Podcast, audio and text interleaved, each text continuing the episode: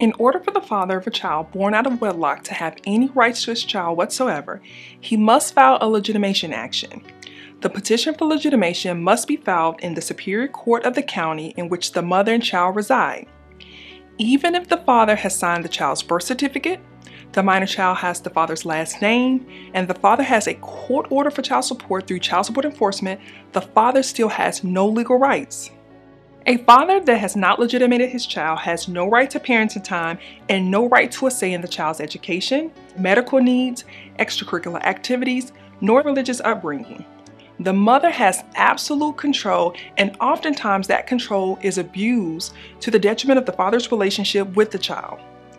A lot of men are not aware that they do not have legal rights to their children until a good co parenting relationship with the mother goes sour, and oftentimes that's due to a minor argument, or the father has entered into a new relationship.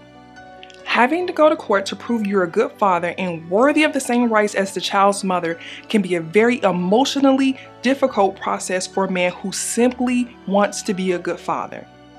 More and more fathers are aggressively pursuing joint physical custody so they have equal or close to equal parenting time with their child as the mother.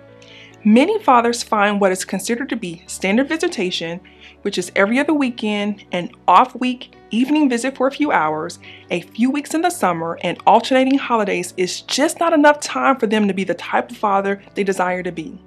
Under Georgia law, there is no presumption the mother should have primary physical custody simply because she's the mother.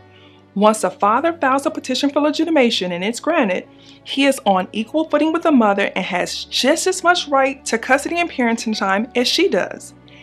Many fathers believe they are better suited to raise their children and ask for primary physical custody in their legitimation action.